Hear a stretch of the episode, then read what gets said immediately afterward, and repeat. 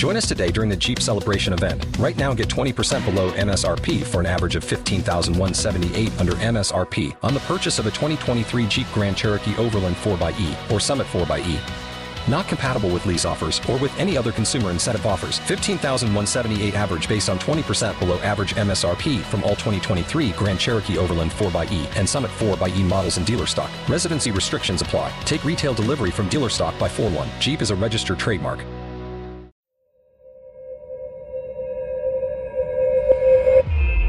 You're listening to a Roddenberry podcast.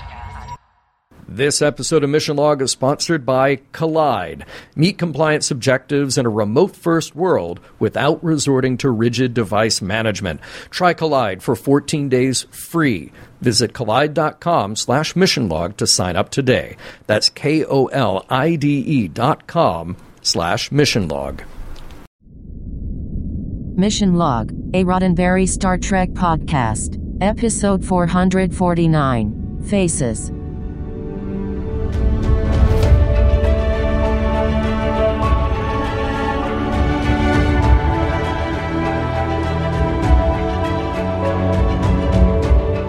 Welcome into another episode of Mission Log, a Roddenberry Star Trek podcast. I'm one half of your hosts, Norman Lau. And that makes me the other half, John Champion. I guess, well, together that makes us a full show. Well, on today's episode, Faces, the one where B'Elanna Torres comes face to face with B'Elanna Torres, there's also a guy with someone else's face. It's it's weird. We'll, we'll, we'll get there. All right. Okay. Well, I tell you what, I'll use the power of my genetic engineering for trivia in a moment. But first, Norman, if you would use the power of your genetic engineering to tell everybody how to get in touch with us. Mission Log is a conversation about Star Trek. Drop us a line at missionlog at roddenberry.com and join us on Twitter and Facebook at Mission Log Pod. While you're at it, leave us a review and a rating at Apple Podcasts or your favorite podcast platform. And please remember, your comments could be used on Mission Log or Engage on the Roddenberry YouTube channel. And now, here is John Champion with this week's trivia. All right, Faces. We have a story by Jonathan Glassner and Ken Biller. Uh, these are new names for us here, but Ken Billers is one that you should get to know. Uh, while he had racked up credits with Beverly Hills 90210 and The X Files and other popular shows, he started early in Voyager's first season as executive story editor. This is his first on screen writing credit with the franchise, but suffice to say that he's around and there is a lot of him in Voyager's stories. Now, the pitch for the episode was actually Jonathan's, and he gave it to the producers before Ken came on board. That pitch really just centered on the premise that B'Elanna gets split into her Klingon and human halves, Oh, and it may not surprise you to hear that Jonathan Glassner has some very creepy writing credits in his history. Shows like Alfred Hitchcock Presents, uh, the 80s version, that is, and Freddy's Nightmares. And oh, uh, Norman, I believe that you're a fan of his for another reason, too. Yeah, I just wanted to jump in here for a second. So, you know, with the tone of this, you would think that this would be a Brannon Braga written episode. It's not. Very much so, right? Yeah. But I also Yeah. wanted to jump in because, as a huge Stargate SG1 fan, this is the only credit, unfortunately or fortunately, depending on whether or not he would have gone to develop Stargate after this. This is one of the only credit for Jonathan's, and he's best known for Stargate SG1, and then also well known for the 1990s version of The Outer Limits. There you go. Perfect. So he gets that uh, half story credit with Ken Biller, and then the teleplay credit entirely goes to Ken Biller. And that makes sense because the initial premise was one that honestly the production staff weren't really thrilled about. But Ken saw the potential, and it was his development with the others that brought in the Vidiian storyline. Incidentally, he worked on the script after finishing his script for a season two episode of the series. So you might imagine that there was a little bit of a crunch to finish this one after the concept had been passed around a little bit. It was directed by Winrich Kolbe, and we most recently covered one of Rick's episodes with Eye of the Needle. Now, it's worth noting that Star Trek budgets fluctuate so uh, so much over the years. Uh, TNG had a sizable budget uh, for its day. DS9 overall was lower than TNG, And now here we are with Voyager, and despite its very expensive pilot, it has relatively lower budgets per episode. Now, Rick had originally envisioned the action of this episode taking place on a jungle planet, but yep, that's too expensive. So it was back to the standing cave sets to rein it in. Uh, there were few extras used, and he regretted that the worksite didn't look busy enough in the end. But one place that helped with the budget was in casting, and uh, we'll talk about that right now with our guest cast. So, one who is not credited is actually there for a lot of hours on every show anyway, and that would be Roxanne Dawson's photo double, Joy Kilpatrick. She looked uh, just remarkably enough like Roxanne that there was very little split screen or other costly effects that needed to be done for this episode. So you combine her with another unsung hero, that would be stunt double Lynn Salvatore, and the production could keep moving along, given that they had the coverage they needed once Roxanne was in one makeup or the other, you know, Klingon or human for the day. There's an unnamed Talaxian who is a prisoner here. He's played by Rob LaBelle, and it just so happens that he was great friends with Ken Biller. He is also a huge Star Trek fan, and he had to keep both of those things quiet when he went in for the casting to make sure he didn't blow his chances. Well, he was well liked enough that Rob got to come back for two more Trek appearances. We'll get to those both in Voyager. In addition, he's an actor who works a lot on series and in features. You may have remembered him as Wally in Watchmen, and he shows up on uh, The Man in the High Castle and The 4400 and the current iteration of Lost in Space, and just so much more. We also have Brian Markinson returning in this episode as Pete Durst. You remember him, right? We just met Brian and the character that he plays in the last episode, Cathexis. Uh, so that must mean that they like him enough that they'll just keep bringing him back many, many more times. Uh, oh, and uh, also appearing in this episode is uh, Brian Markinson. Yeah, uh, same guy, pulling a total Jeffrey Combs maneuver and playing another character or another species at the same time. That would be the Vidiian Sulan. Another day, another away team left on another unknown planet. I'm sure that'll turn out fine, just like always.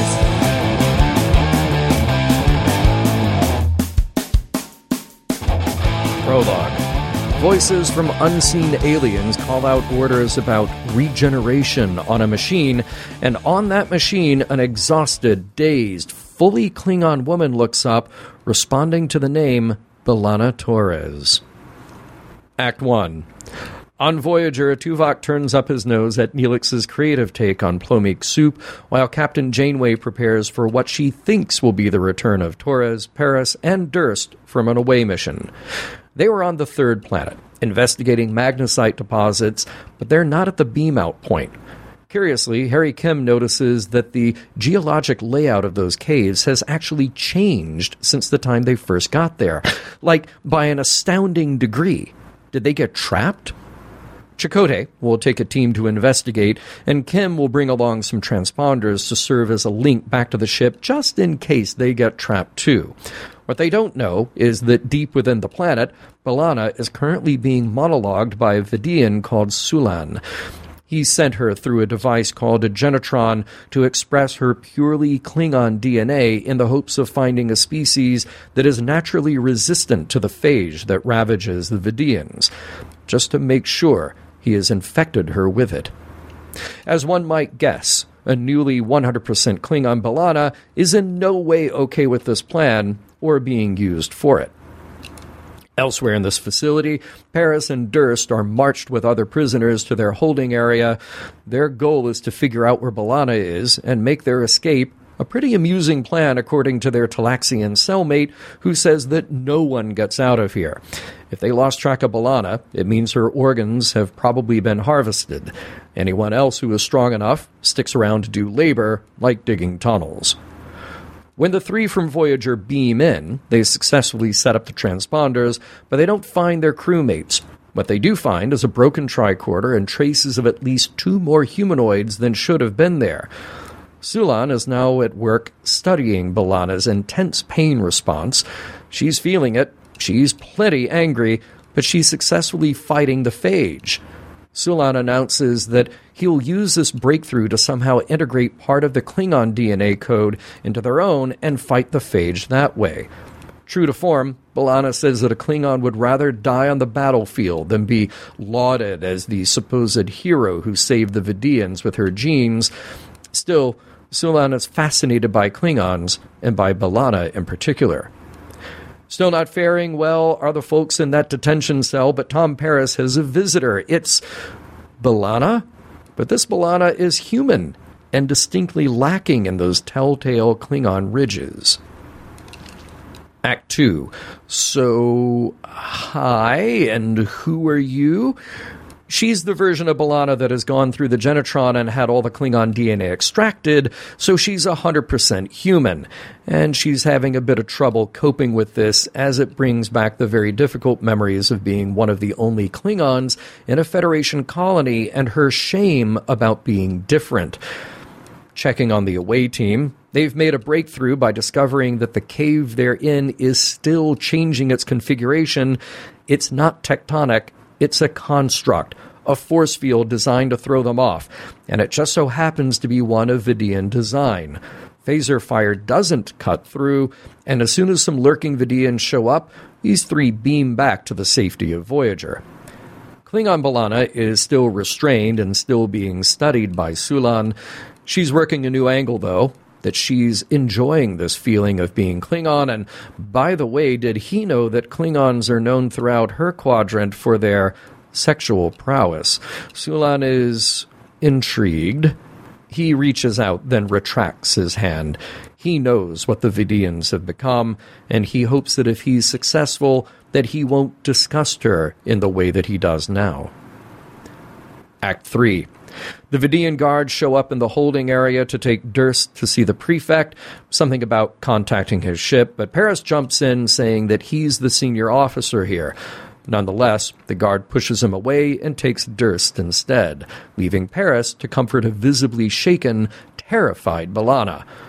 Back on Voyager, the only concern is to get their people out of Vidiian hands as soon as possible before reinforcements show up, that means finding a way to breach the phaser resistant force field. Klingon B'Elanna is still restrained to an examination table. Then Sulan comes in with a surprise. Remember our old friend Durst, who was taken to see the prefect? Yeah, that was a total lie. His organs were harvested to save some more Vidiians, but Sulan saved the best part for himself. He reveals to B'Elanna that he is now wearing Durst's face as his own. If that was meant to be a romantic gesture, it failed.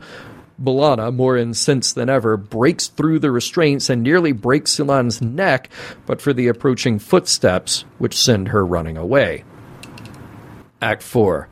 Doing some science has opened up a potential advantage for Voyager.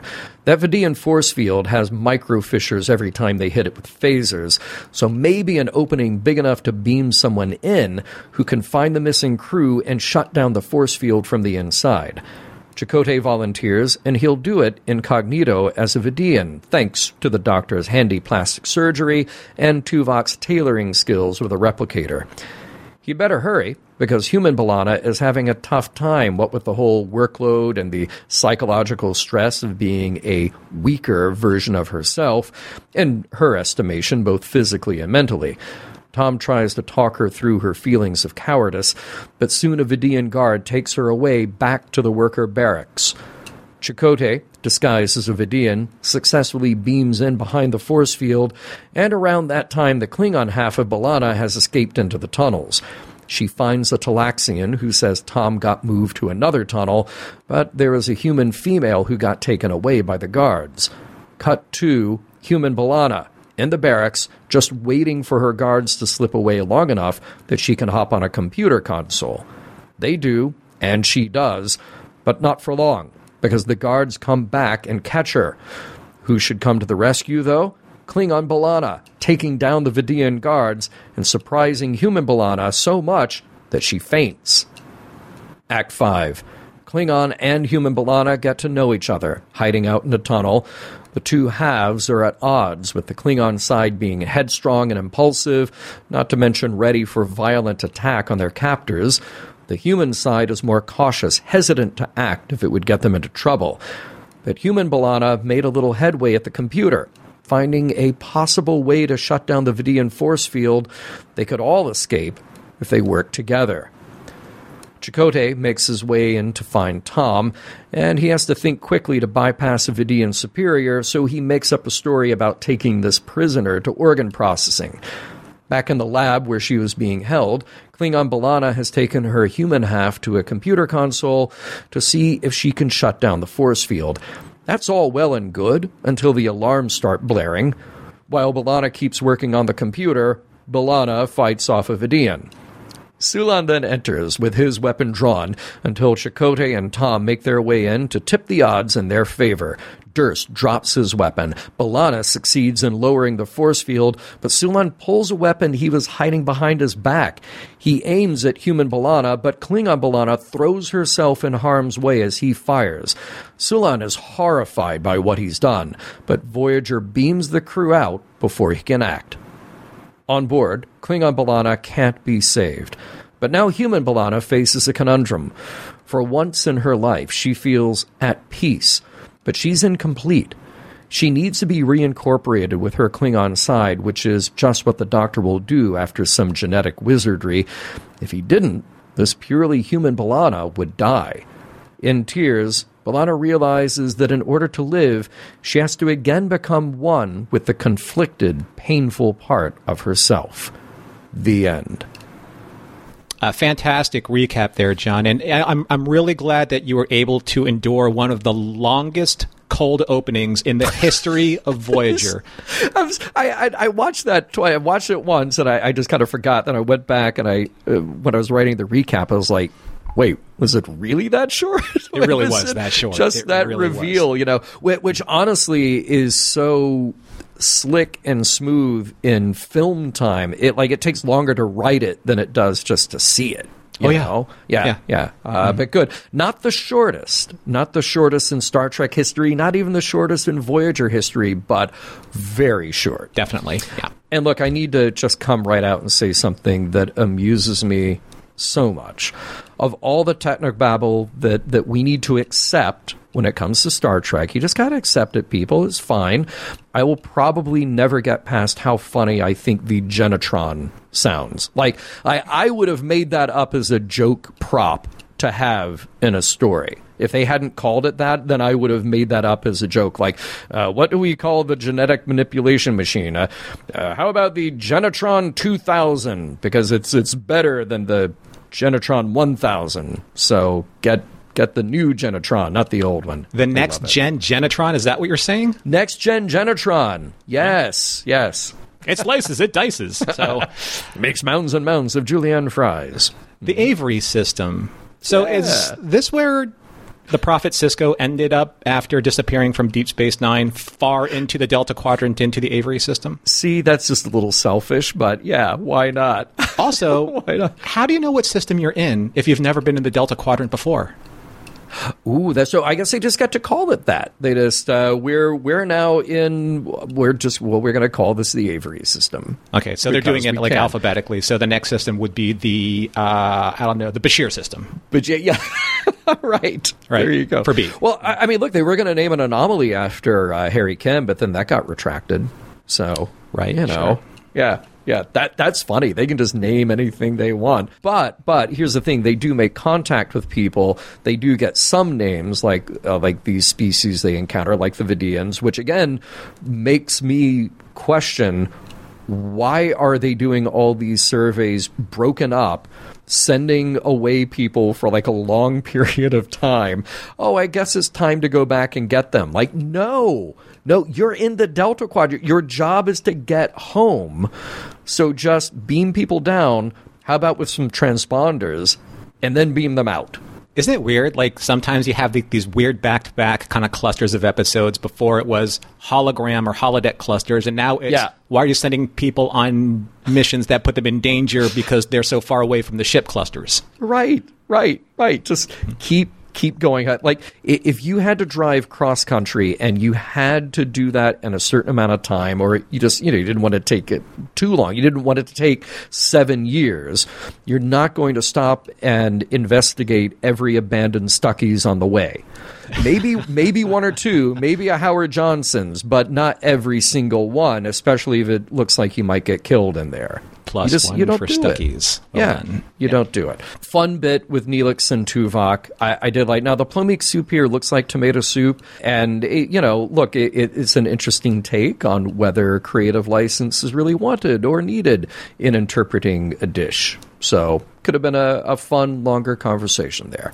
Logic dictates if you change the recipe, you change the home cooked comfort aspect of the food. That's why you have sauces and spices on the side. Yeah, that, there, ooh, there you go. There you go. Sauce on the side. Now, I, I, this may come up again later, but uh, B'Elanna's Klingon take, her her voice. At I know that she's getting used to being Klingon, and certainly just as an actor, you have the teeth in. And I know that the character is under stress, and she's trying to figure out what happened, but she just sounds strange to me. Yeah, I think character wise and, and actor wise, I think that Roxanne was just struggling a little bit with the whole full Klingon element Yeah. of her character. Yeah. Yeah, yeah.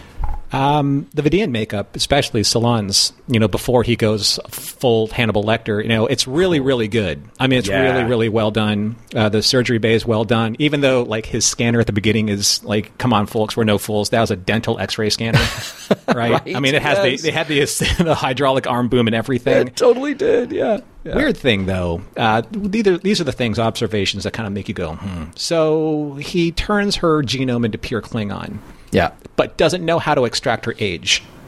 Mm, mm-hmm. How do we resolve this? Yeah.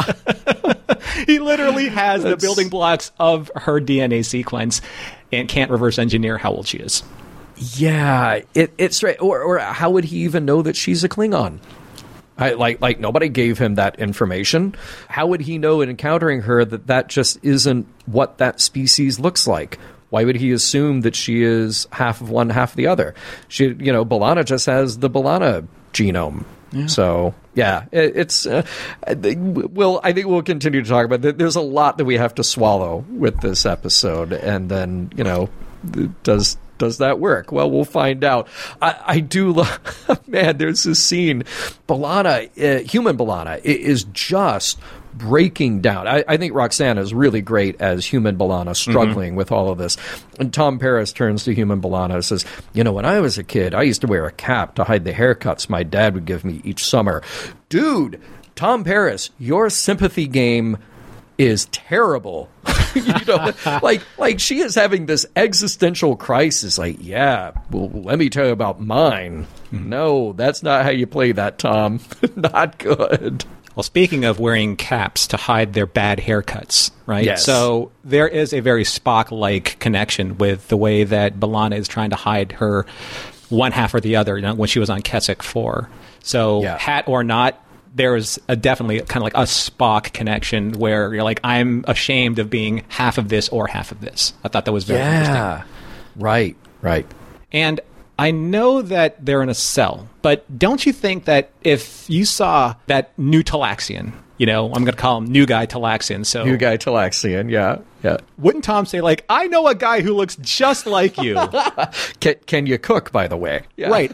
Do you know? Do you know Neelix? Or do all Talaxians look the same? Is it me? right. You know, am I Yeah. being that guy? But I just need to tell you, Yes, none Uh, of that you- came. you- uh, maybe it was at a script page that didn't get filmed. you know? oh my gosh! I, oh, a- and, it just is sort of a, a blocking directorial thing. Uh, Klingon B'Elanna's escape from the examination, you know, restraint bed. It was not good. It, it mm. it was it was slow. It was awkward. It just kind of happens because the script calls for it. Like you see you see the restraints, and they had that big bolt, that big pin to hold mm-hmm. the the hinge together, and she's just sort of struggling with it. And then the next shot, it's just open, and then she has time to reach over and unpin the other one so she can go after Sulan. It, it's it, it it's not great. Like I, I know you got to work through it for the script. You just you have to get to the next moment in the script, but it was not so good. there's a, there's a lot of next moments in this for the script sake. Yeah, there are. This There episode. are. Uh, But one thing I did like, though, I liked Tom stepping up and like taking it as the leader for the team. Like I'm the leader. If anything's going to be done, it's going to be done to me first. This is and. Sex post facto wasn't like that long ago, right? Yeah. You know, so it's Yeah, like three yeah, or four yeah. episodes ago. That's a completely different Tom Paris. The, I'm so bored, Right. with my you know, duties as a Starfleet officer. To this, where you're like, Yeah. wow, you're a Starfleet officer. Here's a guy who's got some leadership. Yeah. Exactly. Yeah. Yeah, yeah, very great, good. great change in the way they wrote him in this episode. Yeah. All right. Let, let's look for for anything where we might slight this episode in any way. That reveal, that reveal of Sulan with Durst's face, fabulously creepy. I mean, hands down, just a freaking great reveal. Bravo. Well, well scripted, well acted, well shot. You don't get a lot of moments like that in Star Trek, and this was a cool one. It was like Hellraiser level of good. Right. Yeah. I mean, think about Yeah. it. It's like a weird kind of uh, a weird kind of dynamic in, in terms of prosthetic makeup. So you have, you know, they have the actor's face playing the Vidiian, playing the Vidiian with the victim's face, with Durst's face. Right. That is that's like John. It's three dimensional chess. Chess in three dimensions. three, not not two, three dimensions, three right there. Cut back to Voyager. Next time I need a tailor, I'll know where to look. Chakotay says that to Tuvok, and oh, I'm just, I'm, I see now I'm missing Garak. you know, now I'm missing a guy like Garak to harass the crew, but uh, at least uh, we have sort of the ersatz tailor on board. I mean, I'm glad that they had a little bit of comedy because it's a pretty dark episode. You know, when the doctor says, "If you think this is remarkable, you should see me remove a bunion." Thank you for having that line in there, because like after Yeah. this line, a lot of darkness happens. Yes, yes, you do need that. Yeah. Look, you know that I love it whenever we get 24th century plastic surgery. But I, again, I, I have to say the Vidiians, they're missing out by not cooperating with Voyager. Like they started all of this on a bad foot. They can't see that if they approached with a little humility, look, maybe they could get their own dermal regenerator. You know, there, there are things that uh, the Voyager could offer to them, but they're just a little too, uh, too dedicated to the horrors of their own actions. And how's Voyager ever going to get the Genetitron 3000 if they don't See, they, them? they won't. Yeah, they won't. You, you got to get that. You got to get the doctor working on it. Tom has this nice little talk with human B'Elanna about courage. And then a Vidiian guard takes her away to the barracks, at which point she says she can try to make contact with the ship. While the guard is right there when she says, I'm right this. here. Like, it's like, dude, I'm, I'm right here. I'm right here. and, and by the way, why would there be a computer console anywhere near their holding area, the, those barracks? Like, uh, no, no, no. You, you put that in a different section. Thank you very much. Or you keep a guard on it at all times. John, the, the, the Vidiians, they're geneticists, not uh, they're not logisticists. They're they're, they're not strategists. Yes, Yeah. exactly. I, I do like uh, when Chakotay is incognito and he's uh, he's getting challenged by the Vidiian uh, superior. Why wasn't I notified? I was told you had been. that, that's that, that is just it's so stupidly simple and perfect like I, uh, helpful for every day i love a flawless bit of dialogue like that I've never met you before. You've met me now. Yeah, sure. right. Yeah, right. why not? Mo- Sure. Moving on, moving on. Yeah, it's so good. But meanwhile, okay, I hate dialogue like this. Is a scene where human B'Elanna just says out loud, "I have to bypass the security code so I can access the force field grid." Just like, just, just announcing to everybody what you're doing. That's uh, you. You didn't need that in the script, fellas. Could have saved a couple of seconds. Is it just me, or do you want to tell Sulan to wipe the face off his face too?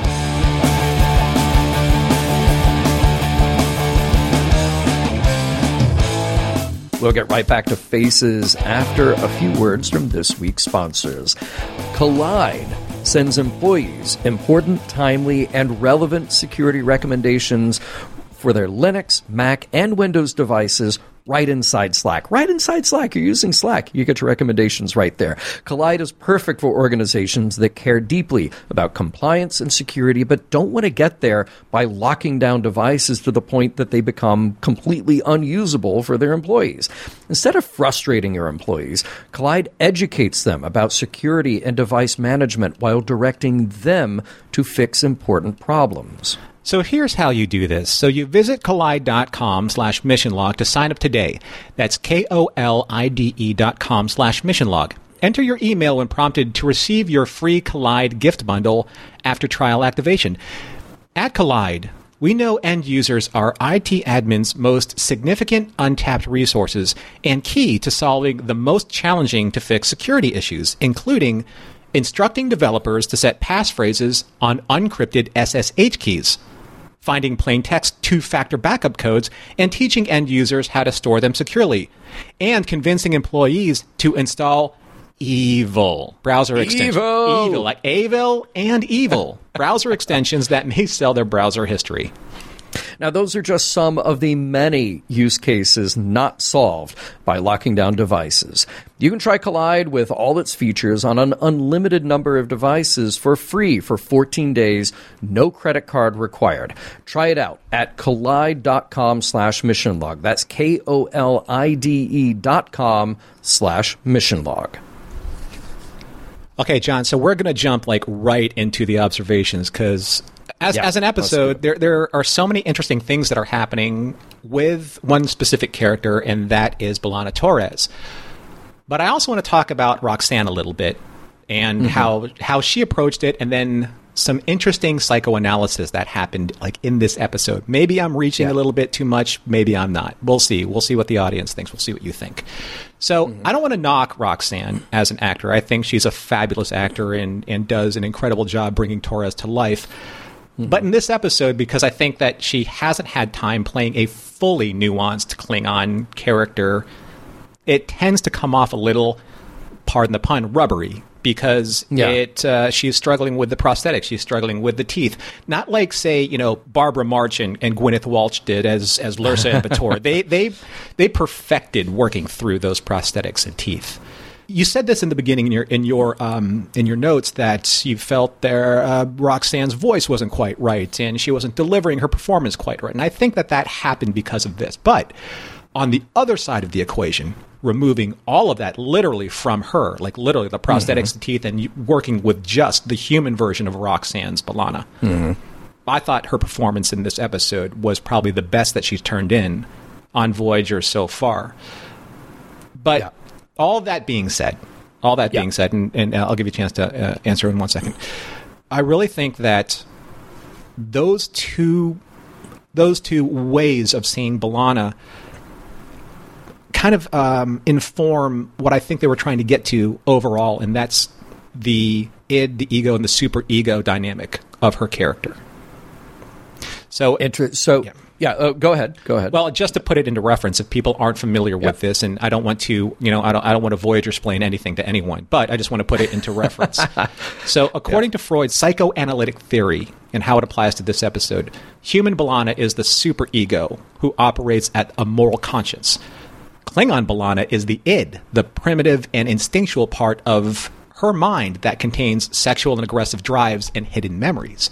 So when you combine those two, as you saw later in the episode, the ego is the realistic part, i.e., the full B'Elanna, that mediates between the desires of the id and the superego. That's where I think this episode has a lot of value. That's where I was trying to get at when this whole preamble. Interesting, interesting. So, yeah, let, let me go back to some of those points that you made because I, I think there is a choice made here in this episode, which is all right, B'Elanna has just always been B'Elanna, half Klingon, half human. And now when we split those up, those halves have to be distinct in, in how they're played. But B'Elanna, as we know her, has at no point in her life been wholly Klingon or wholly comfortable with the idea of being Klingon. So there, there's a choice made here about how she plays it, and it has to do with some of the the body language. It has to do with the speech pattern. It has to do with all of those, and, and also probably just the the realism, the production realism of you have all this stuff on your head, you got the teeth in, you have all of this stuff, but it also makes it a little. Um, it, it, it, just yeah it feels a bit false mm-hmm. when you're watching it and maybe another choice maybe she doesn't come out fully realized as you know one of the other Klingon women that we've met before, but something that is a little more grounded as herself. Uh, we would have had an easier time buying that, but because then it's just strange. You you watch it thinking you, are in your head when you watch it. Why is she talking like this? Why why does she sound this way and not the way that it just feels a little more that like she's at ease being a Klingon. Um, because that's sort of one of the weird conceits about this, which is even though these are two separate beings with two separate genomes, they have the same memories. they oh, I will get same, to that later on for sure. Yeah, yeah, yeah, They have the same set of experiences up to the point that they get captured by the Vidiians and separated by the Genetron 2000 trademark copyright patent pending. So, uh, the, yeah, so it, it's a lot to ask to say that, well, this version can uh, physically kind of you know move about speak the way that she speaks as a human but as a klingon like none of that actually comes together quite well you do you do see her get a little more settled as a klingon as the episode goes on but it's just a strange choice the way that she is as uh, disjointed as a Klingon early on. So I, I, I see what you mean there. It is strange. Now, to your point about this Freudian model, id, ego, superego, that that's an, an interesting thing. I mean, immediately my head goes to the enemy within. And, and it's another moment of Star Trek asking us to swallow this hugely implausible concept. but it's all in the service of the storytelling to talk about the actual point. And in The Enemy Within, you know, that whole point was you have to have those two sides. You have to reconcile these competing forces in your psyche in order to be a whole person. And it doesn't mean repressing one of those sides, it means uh, letting them somehow find a way to live together and and mediate and moderate those impulses. Mm-hmm. And that's what's happening here, very much like the enemy within. And I think that Freudian model fits very nicely as well. This is you can't have all id, you can't have all ego. You have to have a moderating force. You have to have a compassionate yet rational thoughtful side that can figure out how to make these forces uh, not destroy each other. So I, I, I think that's all very interesting. But again, we get to this difficult thing where we are asked to to accept that all of those memories still exist in what is just purely a physical construct uh, of these two B'Elannas. You had a problem with that as well? I did, and I'm gonna pr- I'm gonna actually address that a little bit more um, in, in, depth, like in, uh, in, in the next segment. But okay, fair. I needed to mm-hmm. ask you this, and uh, I'm not going to perform this because I can't perform uh, Kate Mulgrew's voice. But I am going to quote. I'm going to quote something very, very specific, and I really want to hear your take on it, and I'm very interested in hearing the audience's take on this as well. Take a message to your people. If I ever encounter your kind again, I will do whatever is necessary to protect my people from this harvesting of yours. Any aggressive actions against this ship or its crew will be met by the deadliest force. Is that clear? So I ask you, John, I ask you this. Yes. Do we remember this amazing speech from Janeway from the end of Phage? Well, apparently the writers and producers of Voyager didn't. Because um. none of that happened. Right? Yeah. Uh, I am going to second you there. Uh, absolutely on the same page. That that is something that is missing from this episode, and that is a strong Janeway presence. Mm-hmm. There was a note that I didn't get to in the last segment because I, I didn't want that last segment to run too long. But like, there's a good moment of Janeway. Uh, there are a couple of good moments. She's leading her crew to figure out a solution, and th- there's a moment of her body language that I thought was very interesting, where she's in the conference room and there there's an empty chair and there's a chair where Tuvok is seated, and she just kind of puts both of her arms around the backs of those chairs, and and it's something that is very at ease, but also very commanding. And this is the way that I like to see Janeway. But I wanted to see more of Janeway in this episode, really, truly taking command. I understand that we can't, in some respect, because our crew is cut off. Cut off by communication, cut off by, by any really usable way to have Voyager come in and save the day. But I want to see her take action, and we definitely don't get enough of that here. That speech at the end of Phage, truly one of her defining moments, particularly this early on in the series. Mm-hmm. It's so good, and you want to see that person come back. Oh, hell no. you did not just capture some of my crew. Exactly. So, yeah. Exactly. Yeah. And you know, if you want to look at this for very specifically, I'm not going to put I'm not going to hang kind of like my issue with with you know uh, not following up on this incredibly specified threat to the Vidiians. I don't put that on Janeway because she's a fictional character. I put this on the writers. Yeah, yeah. And Right. the writers should have known, should have understood that speech going into this episode because when you don't make good on promises to this race who has done this already to a crew member of yours in the past, in the recent past, and we're talking about Neelix and his lungs, regardless of what they did to Durst and his face and the rest of his organs, she just made Voyager a softer target into the Delta Quadrant. This was like Yeah. the perfect opportunity to show that she and Voyager are not to be trifled with.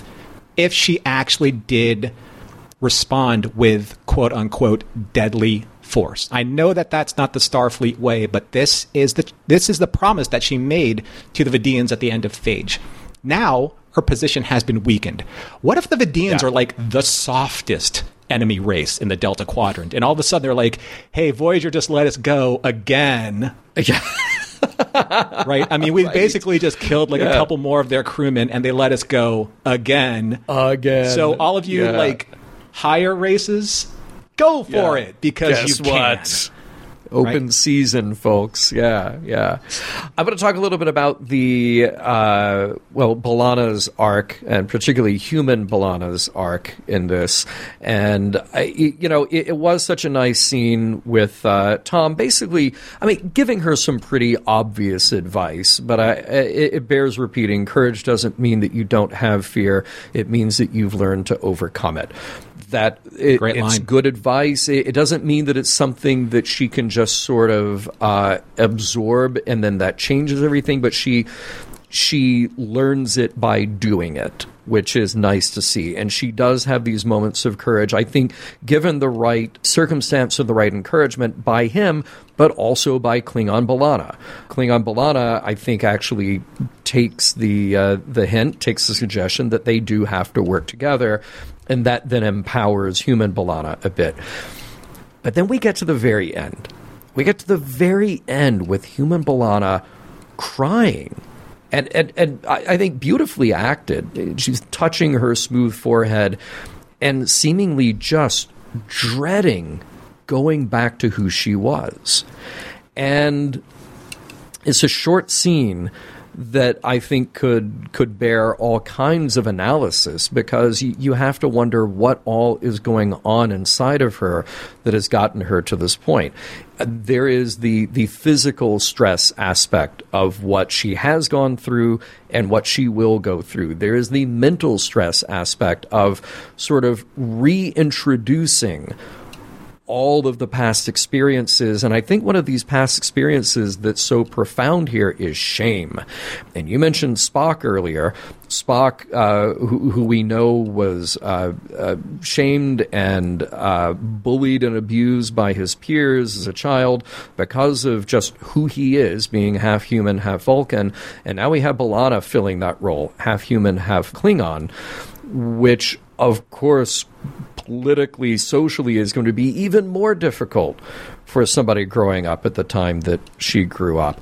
I was really moved by that. I was really moved by the idea that this has been such a burden for her that she clearly hasn't settled into comfort with who she is, which is tragic anyway, but then doubly tragic that she is forced to go back to that not not by an outside hand. I mean, the doctor is doing what he has to do to save her life. That is a contrivance of the show to say, no, no, you have to live this way. But that it then causes so much stress and pain and anguish for her. Mm-hmm. I asked myself, what if it was the Klingon half that survived? Would she have accepted a procedure to make her half human? Or would she have said, no, I'd rather die Klingon, this is who I am, than have some artificial means mold me back into something else. Right. You know, what what is the artificial construct at that point? Is it the half human, half Klingon, or is it the one who just survived because they happen to survive? Well, there has to be something in both of their natures to need the other half in order to survive. You have to have some type of I'm not even sure if it can be described in, in terms of that pull, that pull, that need, that desire, or the uh, that biological response to say, you know what? And I know the Klingon half would probably fight that urge probably a little bit stronger, but mm-hmm. even that Klingon half would be that pull would be so deep biologically that they would have to say, I can't do it. You know, I, I can't be this person without the other half of me. I can't be whole without and I'm missing something so important, so profound, like so powerful that I have to have that. Even though it I know it's going to make me weaker in some way, that makes me whole in more ways than the weakness.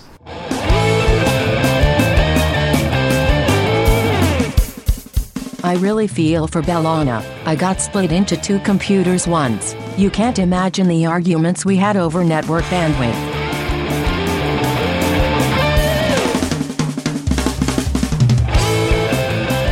Here we are, John, at the end of the episode, and it's our job to see if we can regenetically sequence our thoughts and our notes with the Genetratron 2000 I'm I'm gonna have to spend at least another ten to twenty minutes in a Genetron easily, maybe a, a four or five thousand model at this point. You Ooh, know, just to bring up our energy back, would it be the Genetron or maybe the newer model, the Regenetron? Oh, definitely a Regenetron at this point. Okay. Oh yeah, yeah, yeah, yeah, yeah. yeah. It, it, takes a lot out of you doing mission log. It so. does. And uh, you know, we were looking at the morals, meanings, and messages obviously towards the end of this episode, but we're going to start off with does this episode hold up? Does it withstand the test of time?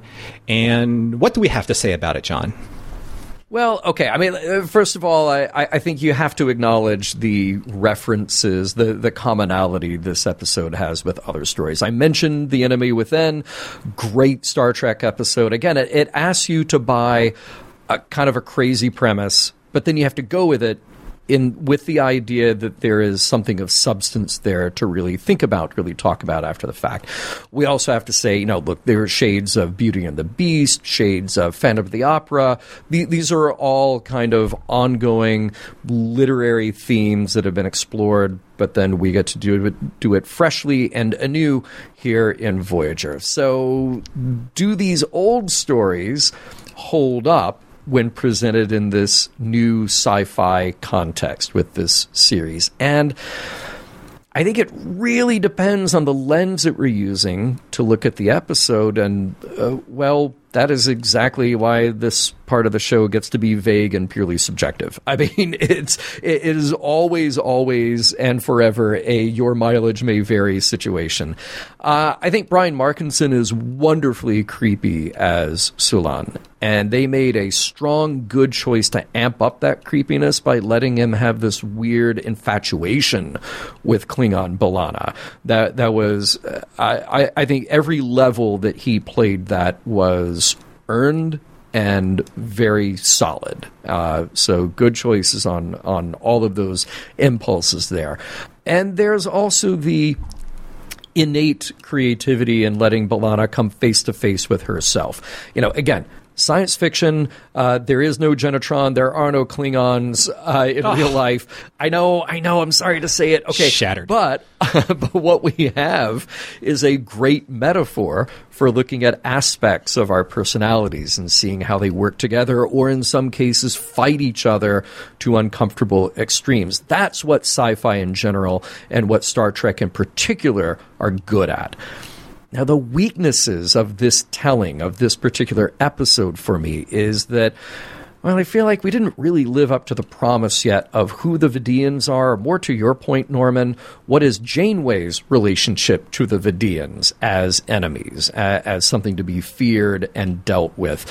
Are they just mustache twirling villains now? Or are we getting the, the best out of that matchup that we should be getting? Will we see them again? Is there more to be mined out of their purpose and their interaction with the Voyager crew? I'm, I'm curious, but I kind of feel like this is another episode where the action feels very isolated from everything else that has gone on and won't have much consequence going forward. So it's sort of invent the terrible situation of the week to make sure we get the crew trapped and then get them out and and then move on. And I think there's more to be had out of this than just that because the Vidiians are interesting and terrifying. So B'Elanna's storyline here really saves it, uh, but only to an extent. I, I, don't think it is a great version of this enemy within type story, but it is a passable one. Uh, if if we let it inform B'Elanna going forward. And that's what remains to be seen. Because now we've revealed way greater depths about B'Elanna and this kind of self hatred that she has. How much more will we get out of that? And how far will her arc take her in dealing with it? So, I marginally, I would say that this passes only because of what we get out of her. Mm-hmm. And hey, look, for the creepy factor, the creepy factor is, is great but I, I, think there's more to have been done with that story. So, uh, what have you got, Norman? I mean, I don't really have a lot more to add because I am I'm really on board with uh, all the points that you're saying here. It is it's almost an um, an unremarkable episode if it aren't uh, if it's not for her performance, Roxann's performance, and for some of the powerful messages that are difficult to mine but are definitely there. And I think that uh, the darkness in the Delta Quadrant is definitely there. There is uh, there is a sense of threat that they really should be running from faster instead of sending out these shuttle missions, like you said. There is yeah. a definite threat with the Vidiians, but just like the the great adage or uh, the the great. Um, the way that they describe uh, heroes and villains, you know, in narrative fiction, your heroes are only as good as your villains if your villains are toothless, yeah. your heroes don't really have a lot of purpose or meaning. You have to push your heroes through the machinations of how powerful your villains are and the sway that they have over the environments that they create. So if the Vidiians are in fact turning into these mustache twirling villains, that's all they're ever going to be. They're all they're just going to be mm-hmm. paper tigers of a far more significant shadow that they can cast over the entirety of this series so far. And in Phage, that was handled way better, in my opinion, than it was yeah. handled here because there was a resolution at the end of Janeway's uh, steel. You know, I am going mm-hmm. to do mm-hmm. this the next time I see you if these conditions are met. And they were met in this episode, and she did nothing about it. That's what takes Janeway down a peg in this episode. It takes her character down a peg. It takes her motivation yeah, down yeah. a peg. And I think that that's something that weighs heavily on whether or not I can recommend this episode. Now, what really works again the darkness aspect. I really like the whole Silence of the Lambs feel with Sulan oh, yeah. and yeah, and yeah. Uh, and uh, Klingon B'Elanna. I, I, thought that that relationship was wonderfully perverted and dark and became incredibly perverted and dark as soon as they got a hold of Durst's face. Durst's face. but also, I really do think the surprise, the MVP character in this episode is Tom Paris and what they did with him and how they reframed him from caretaker essentially. This is the Tom Paris that I always wanted to see since caretaker where he was a little bit more heroic. He was a little bit more protective. He was a leader instead of the, you know, kind of like the um, the immature fraternity flyboy that he's been portrayed as in the last few episodes, especially in ex post facto. So the line when he said sometimes fear can be a good thing keeping you it keeps you from taking chances courage doesn't mean that you don't have fear it means that you've learned to overcome it that's a great line and they gave it to him and robbie performed it beautifully Yeah. this is the tom Yeah. paris i hope we get to see moving forward so there's a lot of hope in where they can bring B'Elanna's character and how she reconciles herself, and then the, the storylines that come from this. But especially with Tom, where do It's you take incredible. It, it, it took him 14 episodes to figure out. I know, but here. now we we have a formula to work with, Yeah. right? And this is the formula I hope that they continue with because this Tom Paris is far more fascinating than anything I think that we've seen so far. Yeah. Yeah. Yeah. So, I, I mean, when we look at morals, meanings, messages, you know, I, I- think there are a couple of ideas to explore here, and I sort of look at it as the two. The, the, the two things we're dealing with in the story. There's the Vidiian side, and then there's B'Elanna. And we look at the the Vidiians.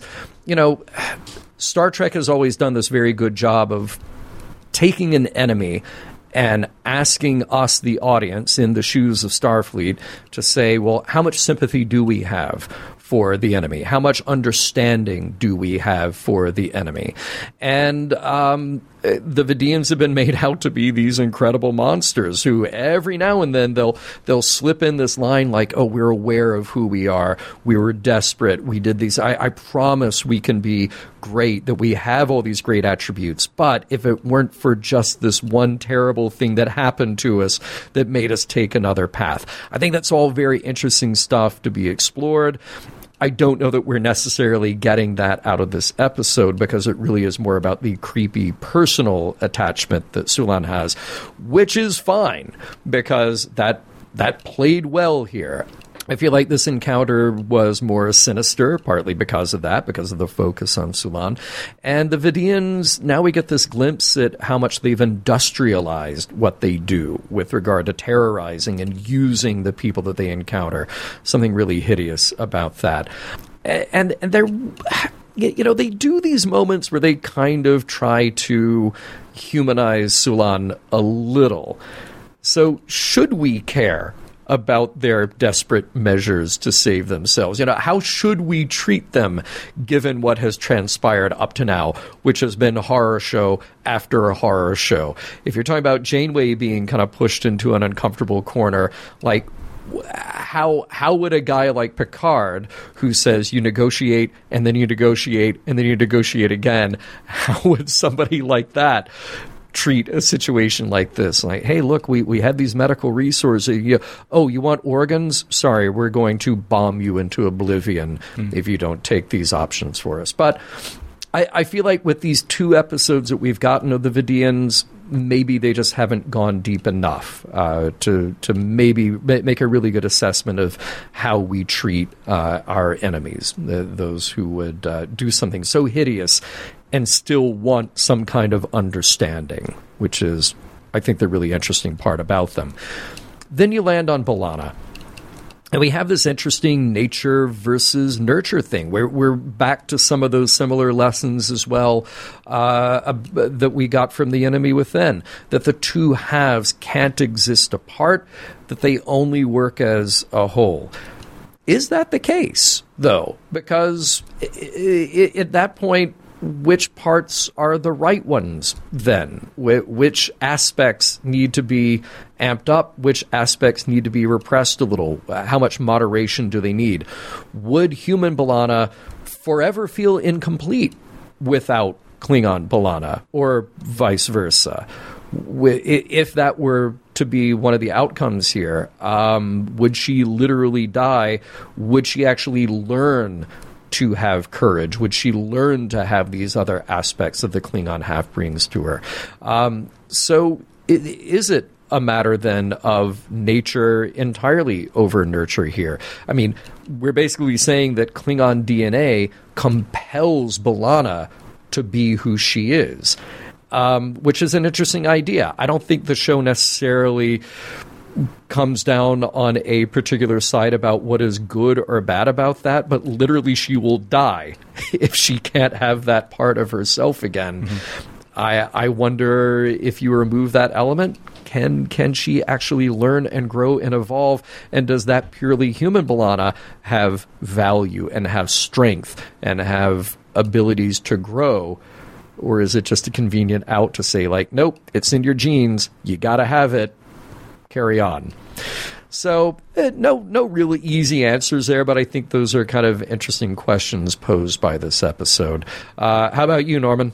Well, I, I, like that you're framing uh, B'Elanna's plight with DNA versus kind of like the pain and experience of being Klingon and half human. Because mm. I was going to go into a little bit more uh, description of the enemy within, but we've really covered that quite well. And I think that for a lot of fans of a certain generation, specifically the, the, the original series fans, you know the enemy within implicitly, and you know the enemy within has been explored throughout the course of Star Trek and different Star Trek series and discussions.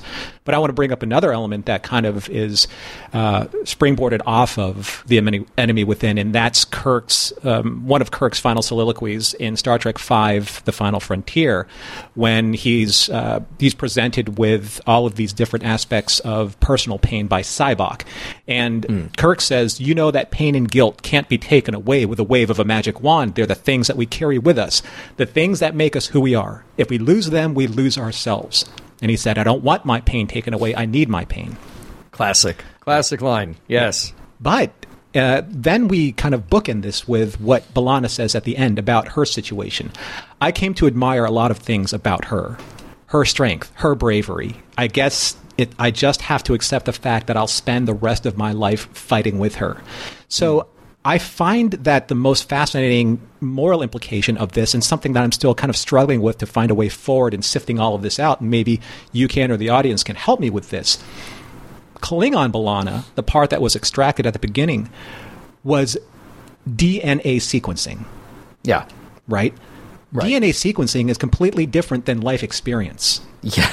yes. Right? Yes. So the life experience of B'Elanna as a half Klingon, half human being, if you pull the DNA sequence out of that of, of, of B'Elanna as a whole and then recreate it as a construct, you're creating essentially just genetic tissue of mm-hmm. that being. You're not recreating the experience, the anguish, the pain, the shame, all of that that went along with that Klingon half of B'Elanna. It resides in her human half because that human half was not extracted and then refabricated.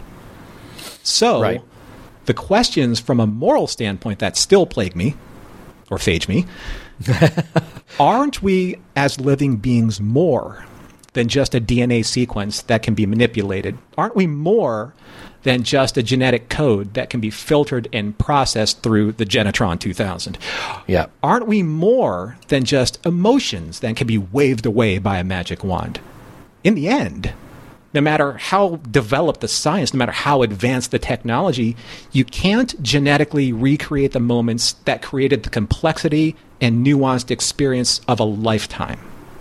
Yes, that, that's what you know. That's exactly, why I think this episode yeah. misses that mark entirely. Yeah, and, and, well, and there you are. So that that is the huge sci-fi premise that you have to swallow. It was almost easier to swallow it when you can say it was a transporter accident mm-hmm. because it just did this thing and it created two of them. Uh, not that we need to go deeply into what the Genetron 2000 does or doesn't do, but you almost have to assume like oh, okay, it creates a copy like like we're using genetic sequencing, but somehow we're also like transporting that person that mm-hmm. the, the those uh, you know neural patterns into that thing because otherwise like you said, you're just creating an, an empty DNA shell. And, that's what's so strange about this because then it's like, no, no, no, the, the memories, the experiences, the impulses belong to that DNA, which is just the meat. It's it, it's just the, the the physical stuff, you know. Um, it's a very odd premise to try to wrap your head around, and I, I, maybe this is one of those episodes where we say, okay, the sci-fi of it, you almost have to ignore, and you just have to say, look, it's B'Elanna's journey into her own very mixed, uh, uh, very self-defeating feelings about herself, mm-hmm. and that's it. And they went this very long way to get there, but they did it in a dramatic way and the sci-fi of it we can't pick apart. yeah, you know, I wish in the end that there was just a little bit more time to try and address these questions at the end of this episode because unfortunately this is one of those occasions, one of those tropes in Star Trek where you have this great setup and you have this and wonderful uh, this this complex story with B'Elanna and all of a sudden it gets kind of 90s Trek troped at the end and just said, "Okay, we have it wrapped up. Let's move on to the next story." And that's what we'll do. Mission Log is produced by Roddenberry Entertainment. If you'd like to support us directly, you can do so at patreon.com slash missionlog for early access to shows and the Mission Log Discord. Our website is missionlogpodcast.com, and for more Star Trek news and discussion, visit trekmovie.com. On the next Mission Log, Jetrel.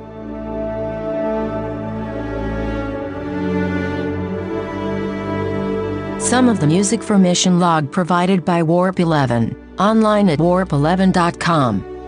Special thanks to consulting producers Adam Brusky, Matt Esposito, Homer Frizzell, John Mann, Mike Richards, and Mike Shabel.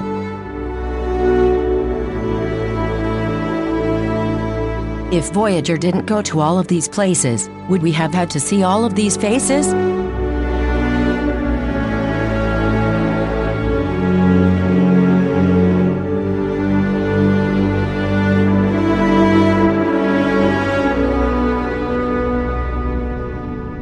End transmission.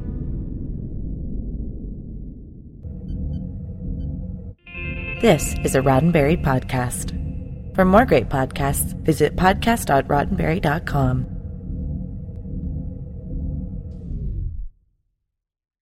Join us today during the Jeep Celebration event. Right now, get 20% below MSRP for an average of 15178 under MSRP on the purchase of a 2023 Jeep Grand Cherokee Overland 4xE or Summit 4xE.